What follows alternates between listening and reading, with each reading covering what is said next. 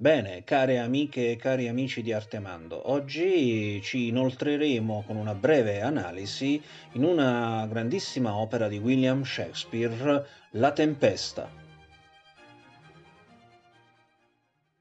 Shakespeare, meravigliosamente, non fu filosofo ma poeta. Eppure, con l'ultima grande battuta di Prospero, protagonista della Tempesta, scioglie l'impegno degli spettatori davanti al miracolo del proprio teatro.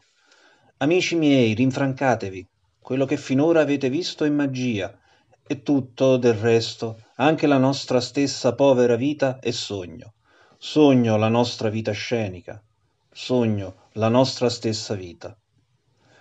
Egli, svelando il segreto magico e poetico del teatro, per primo allargava certamente il respiro dell'uomo nell'universo.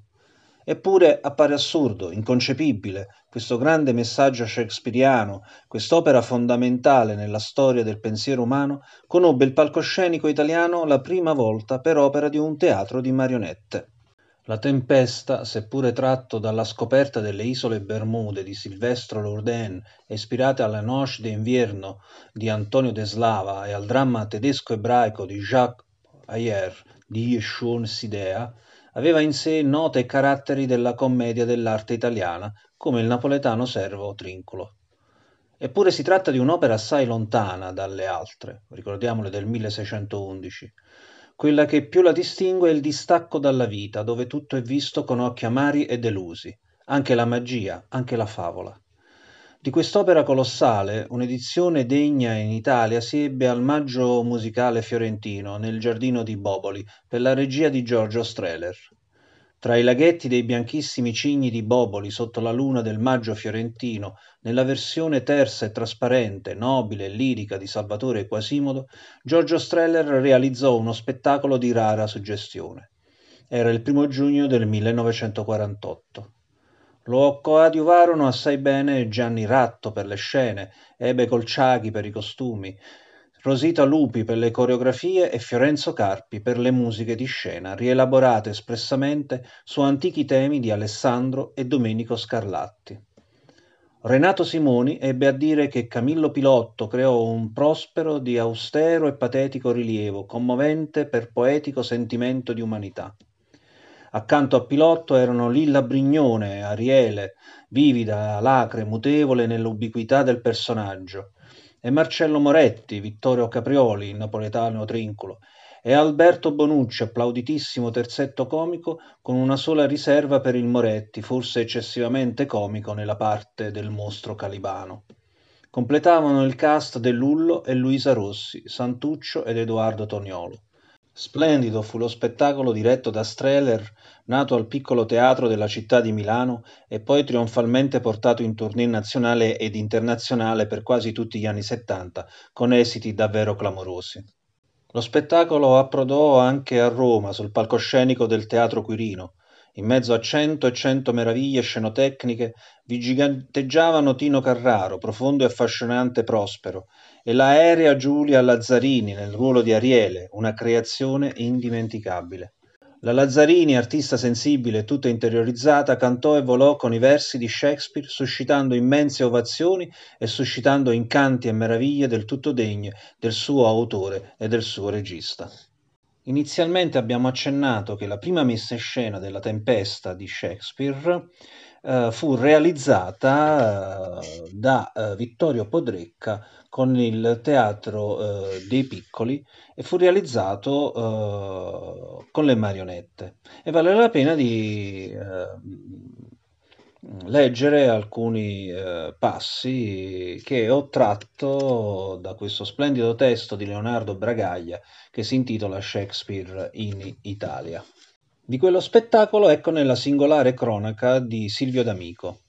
Il genialissimo creatore del Teatro dei Piccoli, Vittorio Podrecca, parte evidentemente dal principio giustissimo che il suo teatro non vale meno, ma forse di più, dal punto di vista dell'arte, dalla massima parte degli altri teatri italiani, e dopo essersi cimentato con Carlo Gozzi, l'amore delle tre melarance, e con Molière, il borghese gentiluomo, con Rossini, Cenerentola e il barbiere di Siviglia, e con Mozart, Don Giovanni, ha creduto non solo di potersi vittoriosamente cimentare con Shakespeare, ma di poter dare la prova che le sue mirabili marionette possono essere interpreti ideali di un teatro di pura poesia.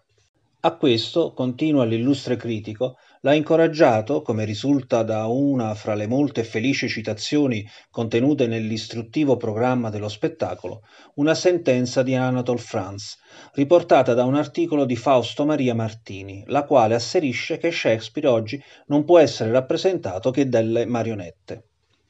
Le marionette, commentava lo stesso Martini, sono i più stretti parenti delle statue e quando l'arte ci mette di fronte, meglio che a esser vivi, a schema della passione umana, considerati sotto la specie dell'eterno, la precisa umanità contingente dell'attore è più un ostacolo che un tramite fra creature della poesia tragica e la nostra sensibilità. Podrecca, quindi, propose ambiziosissimamente anche Shakespeare, la sua opera più alta, agli spettatori appassionati delle sue marionette mirabolanti. E lo fece presentando, appunto, per primo in Italia, la fiaba della Tempesta, nella nuova versione, per lui appositamente scritta, di Orio Vergani, con scene e costumi di splendido gusto e di effetto immediato di Bruno Angoletta, con musiche di scena di Aldo Cantarini in sostituzione di quelle originali dell'epoca elisabettiana di Henry Purcell. Spettacolo veramente fiabesco questo del Podrecca, Shakespeare raccontato ai ragazzi. I trucchi e le trovate meccaniche di una raffinatissima semplicità, dice ancora Silvio D'Amico, ci hanno dato effetti deliziosi. Calibano era veramente un orrido mostro, Ariele volava veramente. E che tempesta e che calma visione del mare pacificato al ritorno. Preso alla lettera il concetto assurdo della marionetta perfetta di Gordon Craig, il Podrecca si esaltò fino alla realizzazione del suo spettacolo più ambizioso, cui concorsero le voci di attori illustri. Cesare Dondini, per esempio, prestava la voce a Prospero con accento chiaro e pacato, ispirato, mentre Miranda era una soavissima marionetta cui prestava voce pura ed accenti bellissimi di innocenza e di candore Vera Vergani.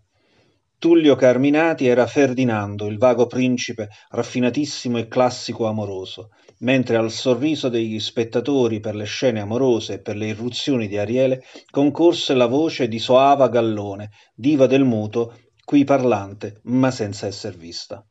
Di questa ottima lettura dietro le quinte furono altri apprezzabilissimi interpreti, Ciro Galvani, Romano Calò, Renato Cialente e Mario Brizzolari. Questo avvenne nel minuscolo teatro De Scalchi in Roma, destinato a diventare sede del Teatro d'Arte di Roma di Luigi Pirandello, nella data del ventuno gennaio del millenovecentoventuno.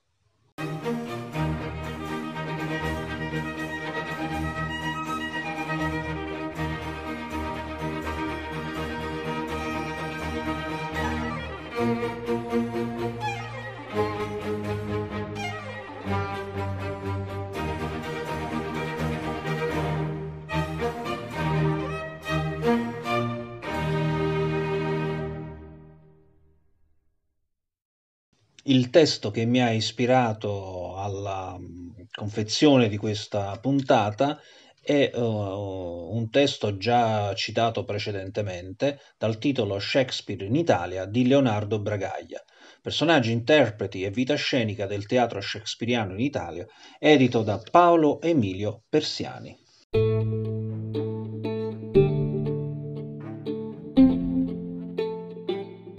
Bene, care amiche e cari amici di Arte Amando, grazie per averci ascoltato. Vi do appuntamento a domani con i racconti di Opa, sempre qui su Arte Amando, il podcast dell'arte e della cultura.